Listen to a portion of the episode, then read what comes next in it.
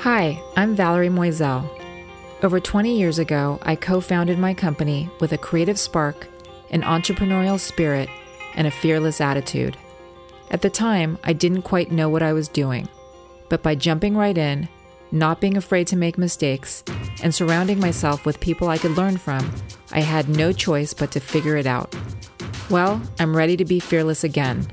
I've long dreamed of sharing a space where I can interview successful women and hear them talk from their hearts about how they found their way. What I'm learning is it's not such a linear path. In fact, it's different for everyone, but there is a common thread. We all have what I call the four S's the initial spark, the snag which trips you up, the shift that helps you find your way to the final S success.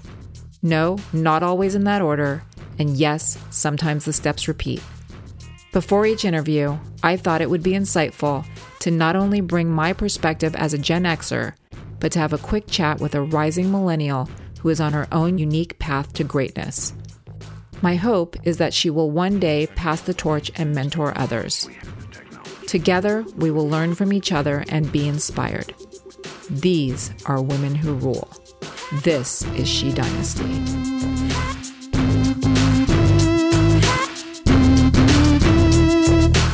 Like to introduce everyone to Katie Golden, who works as a screenwriter, as today's guest host. I asked Katie to be a part of our show because 29 years ago she was adopted at birth. And since today we will be talking to an incredible woman who works really hard to improve the foster care system in Los Angeles, helping kids get fostered and adopted, I knew Katie would bring a unique perspective to our conversation. Hi, Katie. Hi, I'm honored to be here. Thank you so much for having me. We are going to be speaking to an awesome woman today named Lisa Pinto. And I was really thinking about who would be the right host to bring a unique perspective. And adoption and foster care is something that I knew so little about. And I know that your situation is a little bit different than what Lisa deals with just because you were adopted at birth and you described it to me as a dream situation. But tell me why you thought it was important for you to be here today. Yeah, absolutely. I think my case was obviously the dream, you know, being adopted from birth, but I've always loved to talk to people about alternative family makeups with foster care and adoption. Even as a preteen and a teenager, I would have women come up to me and ask me, what's it like? What's it going to be like? And share their worries. So I love to talk about it because I think a lot of people are curious. I'm very curious. I'm actually really fascinated by people who are adopted. I always have so many questions, and I never know if I'm being obtrusive asking, but um, I always ask anyway, just because that's who I am. um, is it annoying when people ask you, or do you like Not talking about it? I especially love, you know, when these women will talk to me because they'll share their fears, and I'm able to kind of put them to rest and tell them how wonderful it is. A lot of the questions that I came up with today for Lisa were formulated because of the conversation we had and the questions you sent over to me. So thank you for that. At the end of the interview, we're going to have you and Lisa speak directly to each other. Wonderful. I can't wait. Lisa Pinto is a child welfare deputy in the county of Los Angeles and has been working tirelessly to shape policies to improve the foster care system for over 35,000 kids in need. Before this, Lisa had worked for over 20 years, first as the district director for the Congressman Henry Waxman and then for Congressman Ted Lieu. During her tenure as a district director, she became instrumental in creating and signing into law the Los Angeles Homeless Veterans Act of 2016, which gave permanent supportive housing for homeless veterans.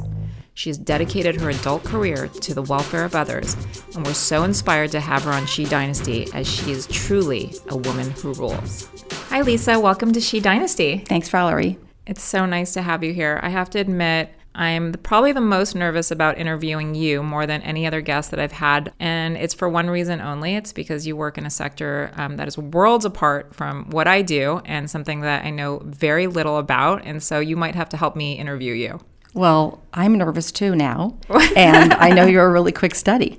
So, Lisa, we met at a mutual friends party years ago, and I remember as soon as I met you, we sat and talked for hours. So, as soon as I heard that you worked in politics, I was excited to hear about your world and so fascinated, inspired by what you do, just because it's so different than what I do. Sometimes I think about what I do And in comparison, it feels sometimes insignificant because, you know, here I am working in advertising, trying to sell people things maybe they don't need.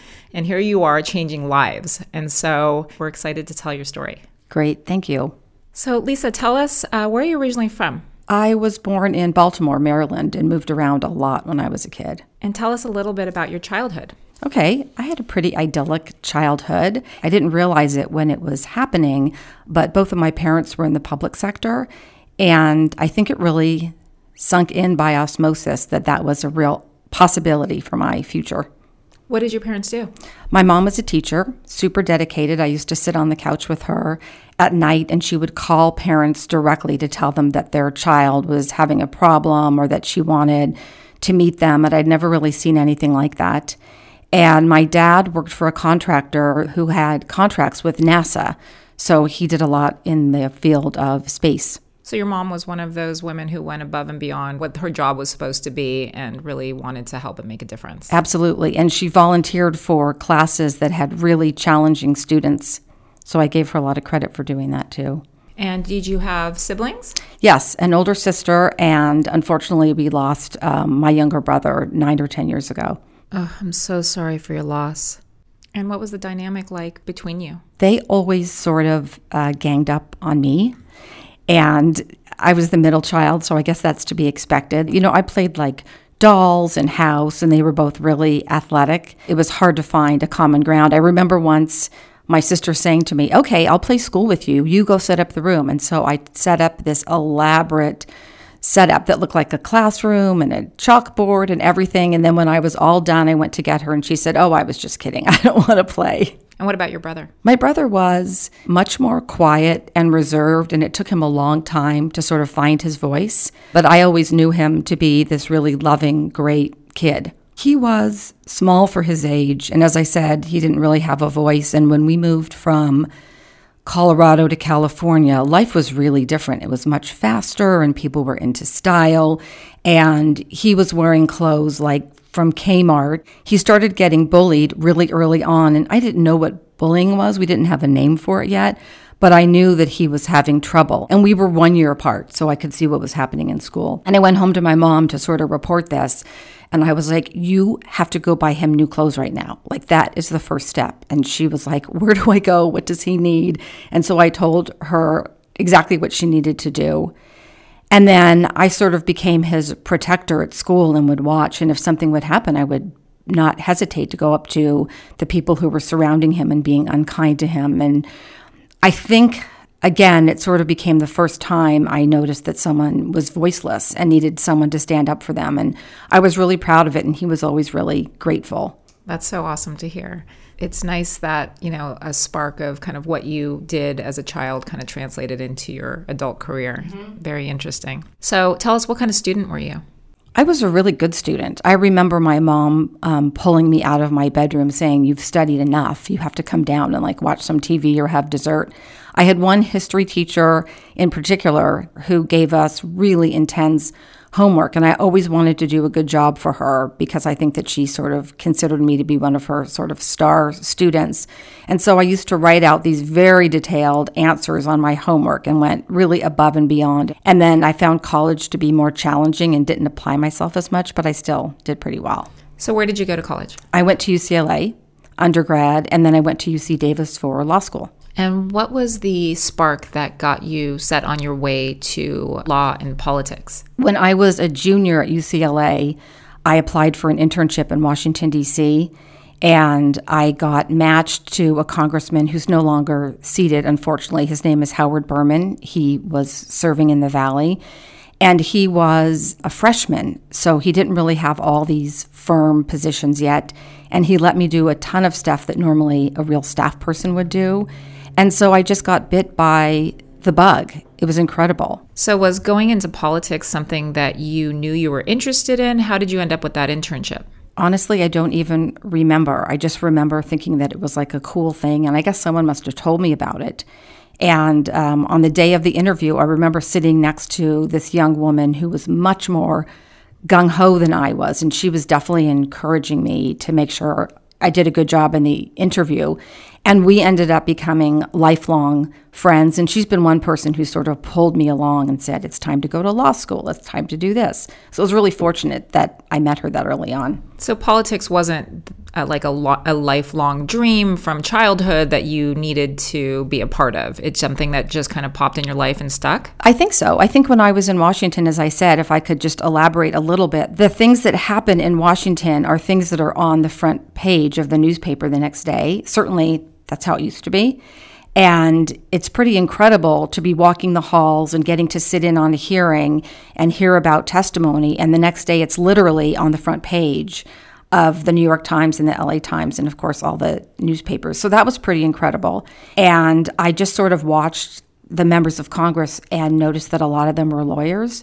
And I thought, well, I could maybe come back to Washington one day. That would be amazing, but maybe I should be a lawyer first. So you didn't really even have a plan to be a lawyer at this point? No, I really didn't. I mean, again, I was just looking at members of Congress, and probably 80% or more of them were lawyers. And I thought, well, if I want to come back here, I should probably get a law degree. So during your internship, you got to go to Washington and walk the halls of Congress. Tell us what that was like, what that felt like. It's pretty awe inspiring. I think a lot of people get bit by the bug. That's sort of the term we use.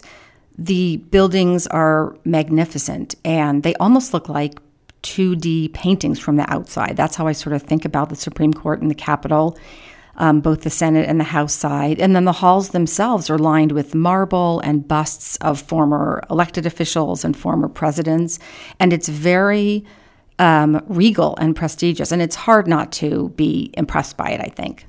Were you thinking that you would move to Washington one day? I think I was. I was thinking to myself, I want to come back here one day. This time you were working for Congressman Berman? Yes. And what kinds of things did you work on with him? Well, I think the highlight was, and I don't know if any of your audience is going to remember this, but um, he let me cover a hearing. And a hearing is when, you know, big fact finding mission that you know, very senior members of Congress hold and they bring in witnesses. And at the time, there was an elected official in our security division of the government named Oliver North. And he was testifying at a national security hearing. And during the hearing, information was coming out that we were doing clandestine mining of harbors in Nicaragua and they closed the hearing immediately for security reasons and I like hauled ass down the hall to run back to my office to say oh my gosh you can't believe it the hearing was just closed down. So that's an example of something that was absolutely on the front page of the newspaper the next day. And you got to work on this as an intern. Yes. Amazing. Yeah, which is like pretty amazing. Internships sometimes um, can be really powerful things. Yes. We'll talk about that yes, more in a minute. Absolutely. So after UCLA, you decided to go to law school. Right. And that was sort of a default moment as well. Thank goodness the friend I've been referencing is named Susan. And thank goodness for Susan, who said, We're both going to law school. We have to. If you want to go back to Washington and I want to be a legal aid attorney, we're going.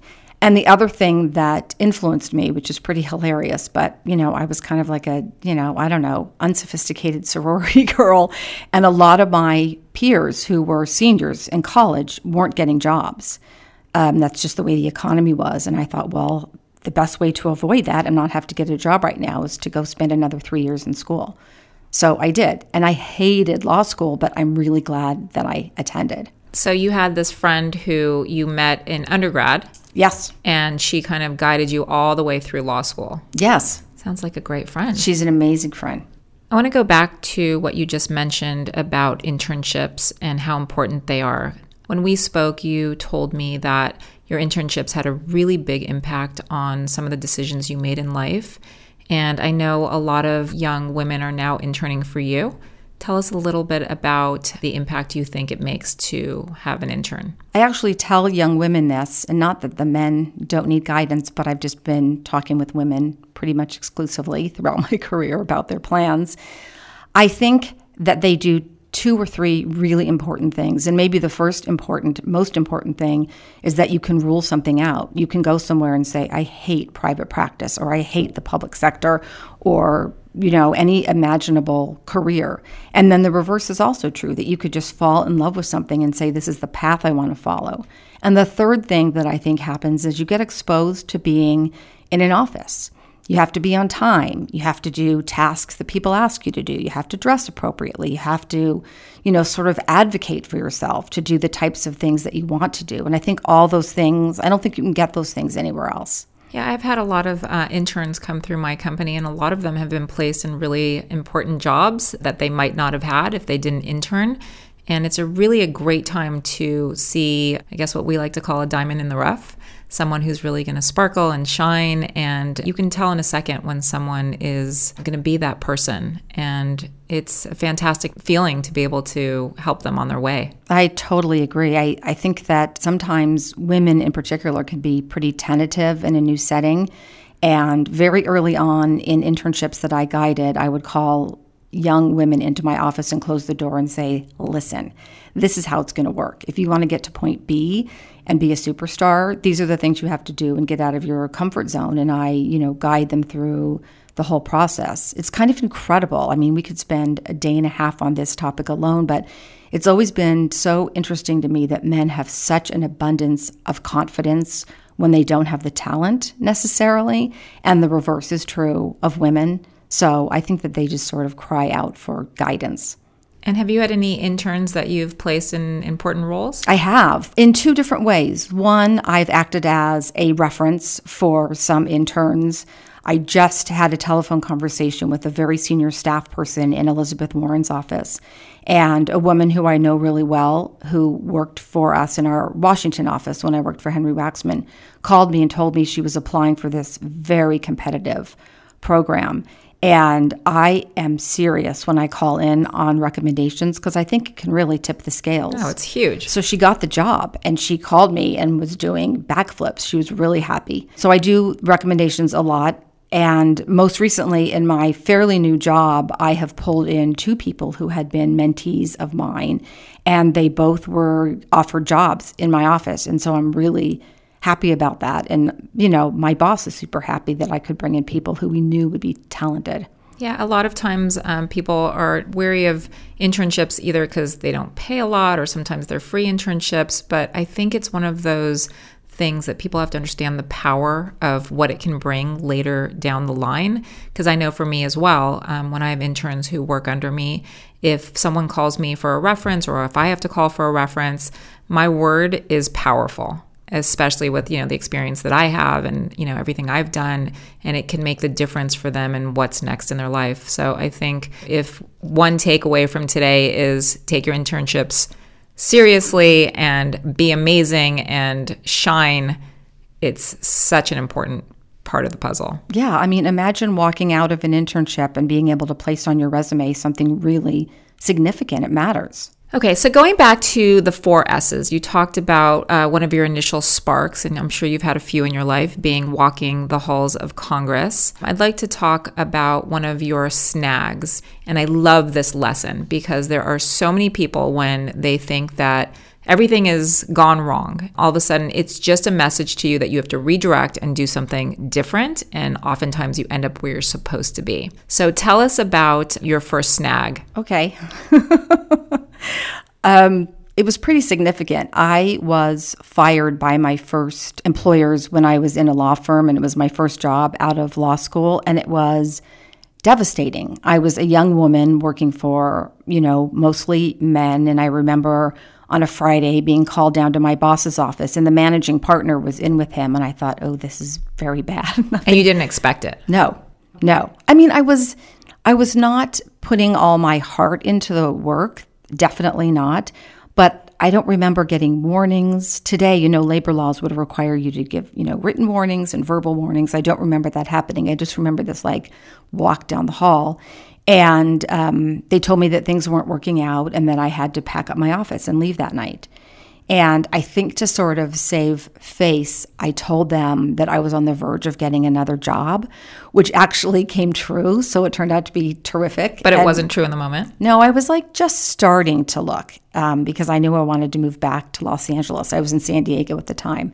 And it was devastating. It was humiliating. It took me years to talk about it. Was it because, um, like, an ego thing? Like, what what about it was so upsetting to you? I think it's somebody saying, You're failing. You didn't meet our expectations. And not you're failing as a person, you are a failed person. A difference between your work and who you are. And I felt it, you know, to my very core. I had no, nothing to compare it with. We talked about my education. I was like a super high performing person, you know, quasi superstar. And I always sort of viewed myself that way. And this was like pretty devastating. If you think about it, that Monday, everybody was going to come into the office and say, Where's Lisa Ellman? I spent probably years, you know, trying to like reconcile. And I think that I was also upset with myself because I wasn't doing my best at that job. And the lesson that I try and teach interns is that it doesn't matter if you're enjoying it or not, give it your all. Right. So, yeah, you know, I have to, unfortunately, the worst part of my job is that sometimes I have to fire people or lay people off. And I hate it. I hate it with all of my heart and soul.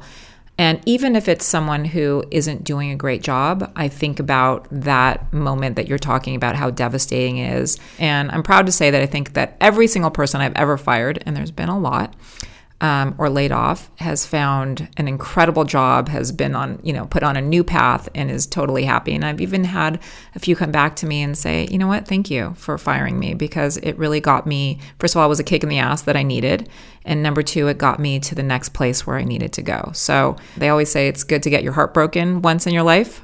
I think being fired is one of those things that's a really great um, learning lesson as well. I agree. I just learned the term fail up. So I think I failed up in that instance. I love that. So I'm really interested to hear about the shift that you made from the corporate profit driven world to the public service world. Some may perceive this as that you're giving up, you know, possibly financial gain for something that's, you know, just a different way of rewarding yourself. Do you look at it that way? Not at all.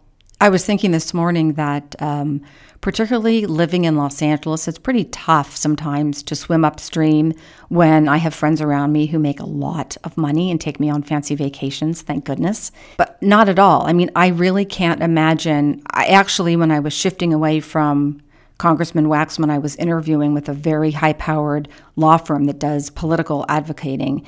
And I was super tempted to join them. It was going to be a ton of money and a super fun team. But honestly, I got really nervous about being in the, you know, profit making field.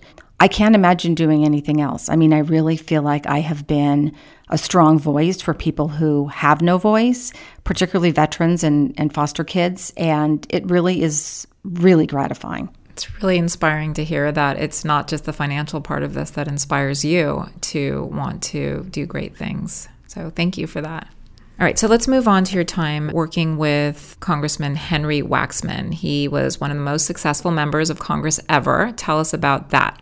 It was pretty much a dream. Um, he served for 40 years and retired in 2014 when he thought it was a really good time to leave and still have another life. You were with him for 18 years? 18 years, so wow. almost half of his stay in Congress. And he was and is a really incredible person. I learned a lot about management from him.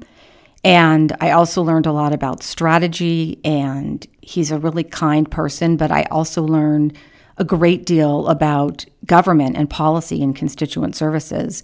And he let me have a lot of latitude because he was mostly in Washington and I was always in Los Angeles.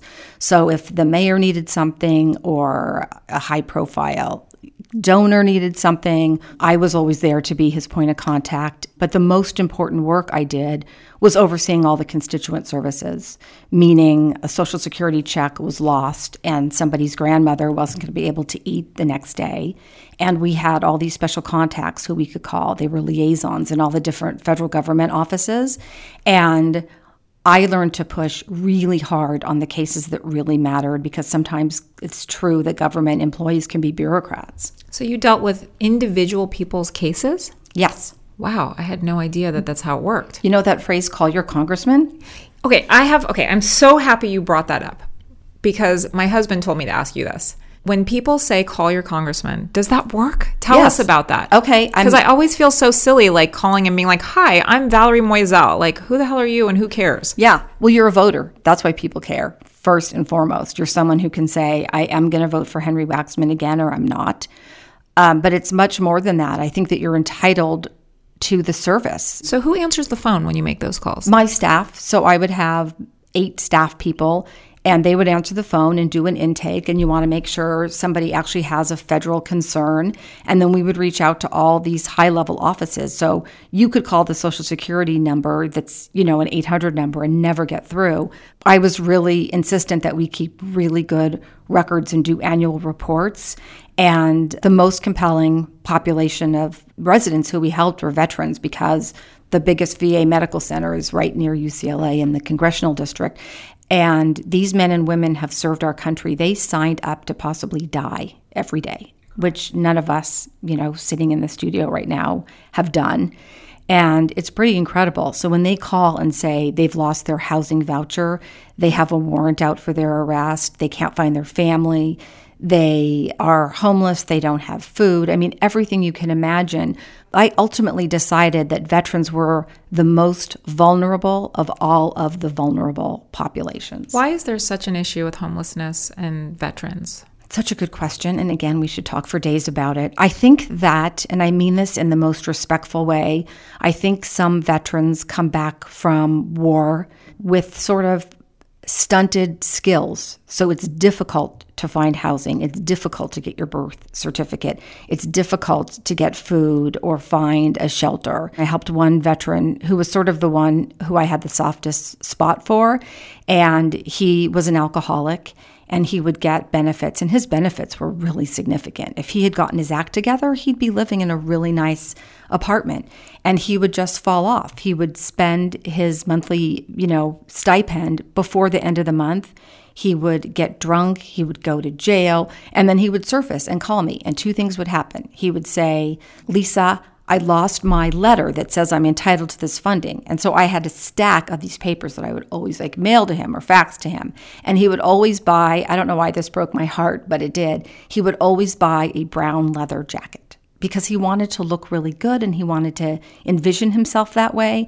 But it wasn't the best use of his money, but it was sort of symbolic to me ultimately, I learned that he had passed away. The Department of Veterans Affairs contacted me to tell me that he had died of alcoholism. You'd become like his family. Absolutely. Was he the one that kind of drove you to be so passionate about helping others? I think he was definitely one along the way because if you have the skills and the possibilities, why wouldn't you use it? I was sitting behind a desk with like superpowers. I get to use the name of Congressman Henry Waxman, and it is a superpower. It is. And to call the VA and say that he's, you know, lost his funding again where he couldn't be able to do it was it's really moving. Right. And is this still a problem with current veterans that are coming back from war? It's huge. Um, Los Angeles County has, I believe, right now around 4,000 homeless veterans. And again, there are veterans.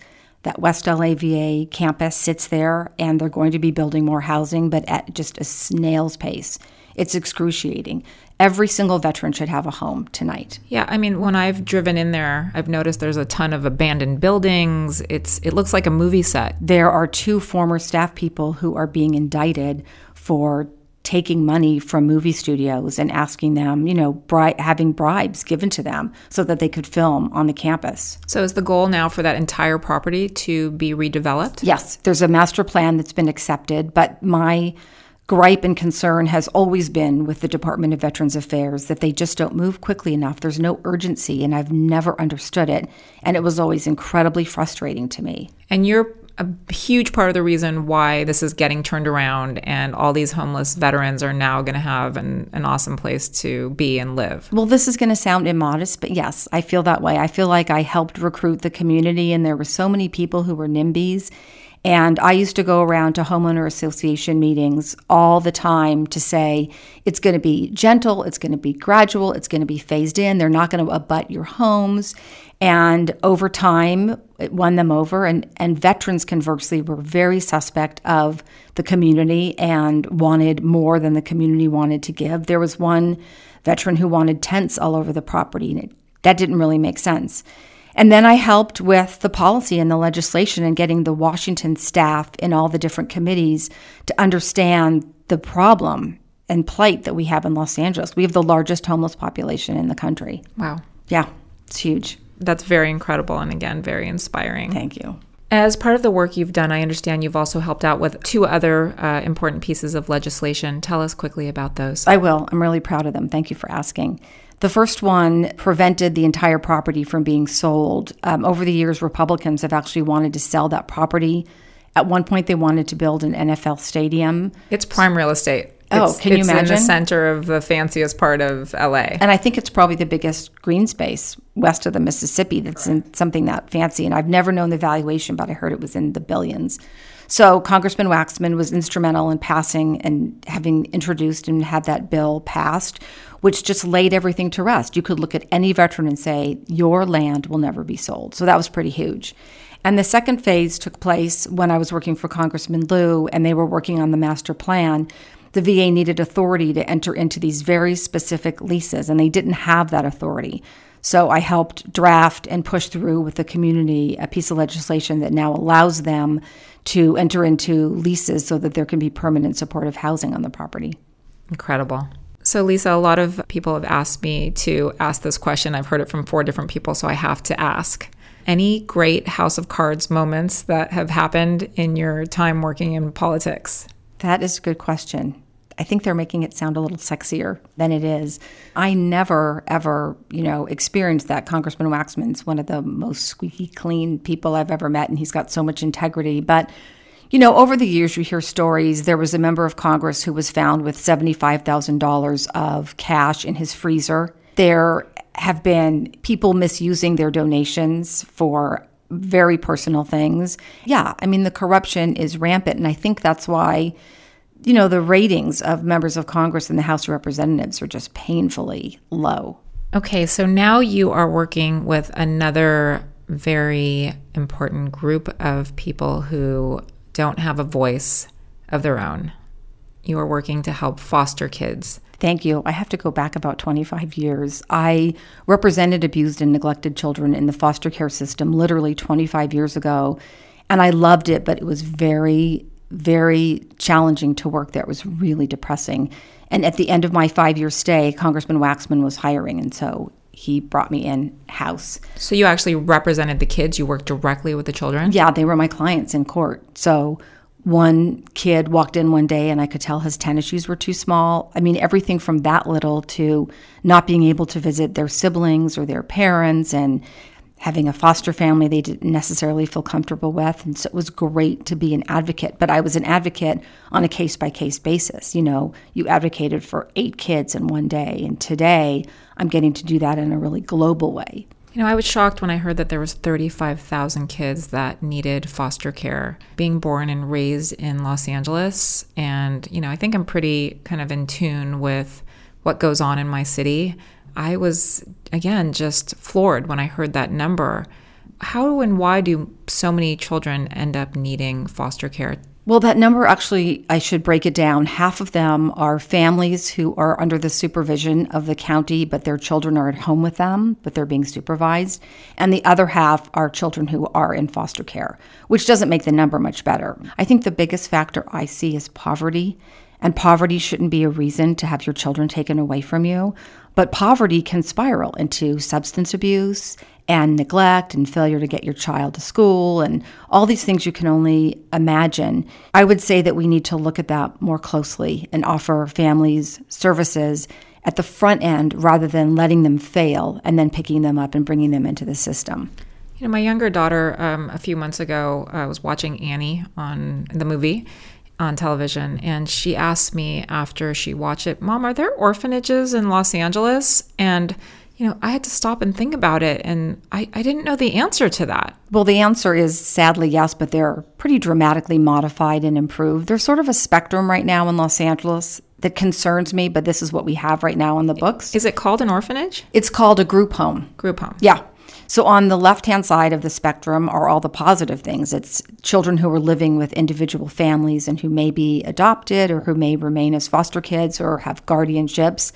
And then in the middle are group homes, which are facilities that have it can be many, many children all living together with a group with social workers or a supervisor and a director, and they're all supervised by the Department of Children and Family Services. So they're watched, and they're not just these big um, clearinghouses that you imagine like in a third world country, but they are group homes. So, who currently fosters children in Los Angeles? I don't think that people with high wealth or even upper middle class are aware of the significant need in Los Angeles.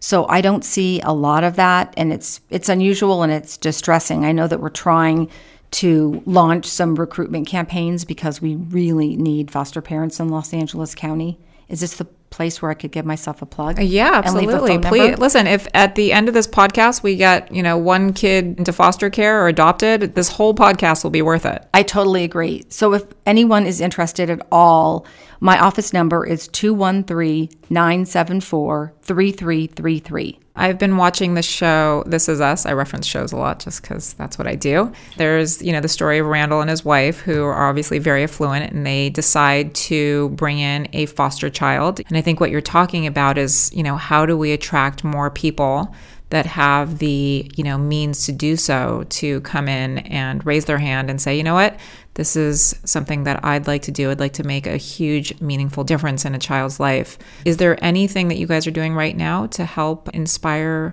families like that to raise their hand? Well, I think the Department of Children and Family Services, that has direct supervision over the system, is finally coming into the 21st century. In the next few weeks, they're going to ask the Board of Supervisors to spend a few million dollars and hire a really progressive firm to do recruitment ads. But in general, it's been pretty embarrassing and abysmal. It's just been bare bones. Like there's a website that has information. Really important. Tell us about the kids. Um, you know, there's a lot of stigma that comes with older kids that you need to foster. Yeah, unfortunately. I actually think the This Is Us thread that you're talking about is pretty accurate. Some of these children have had up to 10 placements, and you can imagine the trauma. I mean, they're being traumatized in their home. There's a trauma of being taken from your home. There's a, a trauma of being placed with strangers and then multiple placements. You can only imagine how these kids are acting out and feeling. And we're just now coming around to really understanding the concept of trauma and how to address it in these kids. It's called trauma informed care. There's this whole package of treatments that these kids are finally getting addressed. If we helped them more, if we gave them more services and intervention, we'd be doing much better.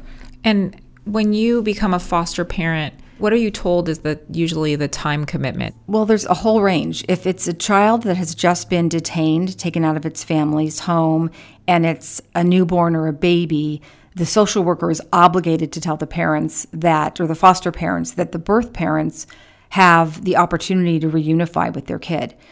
So it's probably very difficult um, for people to make the decision because you don't want to emotionally connect with someone and then have them taken away from you. But at the same time, you have to understand how much it impacts and helps them by doing it. Right. So it's kind and of then, this weird balance. Yeah. And then there's the other end of the scale, which is a 15 year old you know, teen who wants to be adopted. And there's a family. I have a friend who's looking for a 15 year old, which is just amazing to me. And she wants to adopt. So, a huge part of your job is to help shape policy for these kids. Tell us some of your goals. I have a, a, piece of paper that I should have in front of me called Year of the Child 2018 that I put together as sort of a wish list. And they're not going to sound profound, but what I used to think about in court and what I think about now is what does any kid need? What does your daughter need? What does my daughter need? And it's so basic, and these children are not getting it. We are trying to develop a camping program so that every single foster kid who's age appropriate will have a week every summer somewhere in Los Angeles where they'll get to camp. And these kids have very little time outside. They've not seen waterfalls, they've not seen bouncing houses, they've not seen nature. Tents. Yeah. The other thing that's super exciting this summer is that my boss had passed an LGBTQ motion asking five different departments in the county to come up with recommendations about how we can assess these kids because they have another layer of trauma having to come to terms with who they are and coming out. So I'm really looking forward to taking the lead on that. It should be really interesting. Oh, that's amazing. So, going back to the four S's, again, success is a big part of where we all want to end up. But it feels like for you, success is never kind of a destination, it is a part of the process because you keep finding new successes. So, how have you defined success in your career? I think when I left Henry Waxman, I was really proud of the work I had done. His office was very anemic when I joined it. and there was just a skeleton crew. And I built up a whole constituent services program. I built up a whole program having him go out into the community more and take more meetings. And I spoke on his behalf and I worked on a lot of big issues. We talked about the Veterans Administration. And I left feeling like I had built something. And I hoped that when I left, the structure was going to remain. So, success is such a broad term, but tell us what it personally means for you. This is going to sound cheesy, but I'm going to say it anyway. It means every day going in to my office and doing my very best to reduce the number of foster kids and the foster kids who are there, giving them a better, richer, more full life and helping them to thrive. And the way I've been thinking about my work is that the Board of Supervisors is very um, liberal in its views, and we have an incredible budget. So if you can't put together the votes and the funding for really interesting and creative programs, you're not succeeding. So that's sort of like what I've been chasing. And it's new to me. In Congress, I didn't have this. So my boss sort of laughs at me that I like whisper to her, We have the votes and we have the money. She's like, Yes, we do. So that's sort of what I've been chasing. I also understand you have what you call Lisa's six rules of engagement. Oh, yes, I do. So you wrote this to me. So, number one, ruling career options out is as important as ruling them in. So, Tell goes, about that. Yeah, that goes back to our internship. You know, you, when I was in the private practice, even though they let me go, when I looked back, I shouldn't have been in that law firm. It was just not a good fit. And internships, that's why I say to people, you can say, This is awful. I hated this. You know, I hate the government or, or working in politics. Okay, number two, learn good judgment. There is nothing, nothing more important than having good judgment. I truly believe that because you want to be able to have someone stand in your door, I'm sure it happens to you every day, and ask a question Do we do this or do we do this? And you have to be the one in that moment that says, Oh no, we don't do this. That will take us down a bad path. I think it's sort of this invisible thing that people don't talk about, but you are counted on for your judgment. Your clients count on you for your judgment. Correct. Number three, prepare, prepare, prepare. Yes, I have friends at work who think I over prepare, prepare, prepare. There's no such thing. I agree. The reason I got my job in dependency court when I was representing abused and neglected kids is because I found the code section that oversees the foster care system. I literally like did the research and I had it all highlighted in pink and during the interview it was on my lap. And my future boss looked over and said, What is on your lap? And I said, Oh, the welfare and institution code section. And she was like, are you kidding me? You were so prepared, and she was impressed. And that was it. And like, study the website, study the person. yeah, I studied with. you last night really late. Good, thank you. I was nervous, so Meeting number I, I felt like I need to be prepared. so I agree with that one. All right, so number four, no task is too small. That could not be more true if I ask an intern to make a spreadsheet and they make a spreadsheet, but they come up with like four different categories and then they color code it and then they put it in a file and then they make someone else a copy, you notice that person. And if you ask someone to get you a bunch of pencils and they're not sharpened, you notice that person. Agreed. You always you. It's sometimes the details that you notice the the most. I think so. This actually pertains to my business as well, and I think one thing that my clients appreciate about me is that I care as much about the big glossy TV commercial as I do about the little price tag in store um, you know, just because I think that every touch point with a consumer or customer is as important. And so if you put all of your emphasis on, you know, the big glossy things and not the little details, people are going to remember those things. So. I think so too. I'm sure your clients really appreciate that. All right. So number five is one that I need some help with. No typos ever. I have rejected people and not given them interviews if they have a typo on their resume. I can't take it. It's like nails on a chalkboard. When I do interview someone and I'm willing to interview them and they have typos, I say to them and like I kind of call them out and probably almost embarrass them. Okay. And your final one, yes. number six, in the end, your reputation is all you have. And someone taught me that many, many years ago. And I think that's true. If you're not trustworthy, or if you're a gossip, or if you don't keep your word, people lose their trust in you and it's very hard to recover. Correct. A lot of things can be taken away from you, but not your reputation. Yeah, that's exactly right. So, in all, She Dynasty is about powerful women who are pushing boundaries in the workplace and in life. And tell us, what does being a woman in politics mean to you? It means that you have to work harder. It just is that way. I hope one day it's not. I hope when my daughter grows up, she won't have to do that. But somehow men walk in beating their chests and everybody assumes they're talented. And women, it's the reverse. You have to walk in, improve yourself. And you know, I'm not a young person, but to have been starting a job just in the last year and a half, I knew I was starting from scratch. I mean, I came in with what I think is a good reputation, but I've been working really hard. And is most of your team male, female, or is there a good split? I think mostly female, probably 70% female. Oh, that's nice to hear. Yeah, it's wonderful. Well, Lisa, I think you have answered most of my questions. I'd like to bring Katie back. I know she has been waiting patiently to ask you a few questions. And I just wanted to thank you from the bottom of my heart for coming and doing this with us. And again, inspiring, I think, everybody in this room right now. It's truly, truly an inspiration. And I can't express enough how much you are a woman who rules. Thank you. It's been a real honor. All right. So, Katie, you want to come on over? Hi, Lisa. Thank you so much. I have to say, sitting here and listening to you, I'm so inspired right now. Well, thank you, Katie. I'm looking forward to our conversation. so, as I was sitting there, um, I was just thinking, you know, listening to you, here is a woman who knows her strengths and knows her accomplishments. In a world where women, I think, are still encouraged to minimize themselves, where do you get that strength to just be unapologetically great? I would say two part. One, I have incredible mentors, and one in particular comes to mind, and she is that way. And she just is relentless in saying to me, Don't say it that way. Absolutely not. When you talk to your boss, say it this way, or you didn't write this email in a way that I think you could have. And then I'm sorry to say to all you super young women, it comes with experience. You know, I messed up, I've made mistakes, and the beautiful thing about like having creases around your eyes and in your forehead is that you have something to show for it. And I am, I'm super confident and I feel good about that. Having said that, I really still believe in mentorship. If you can find a really strong woman and model after her and have someone be willing to look after you as a mentor, that can be really helpful. I know for myself as an adopted person, one of the most intricate parts of that has been the relationships. And I'm, I'm curious to hear your experience of families building relationships, whether that's new foster parents and foster kids or the siblings and the extended family.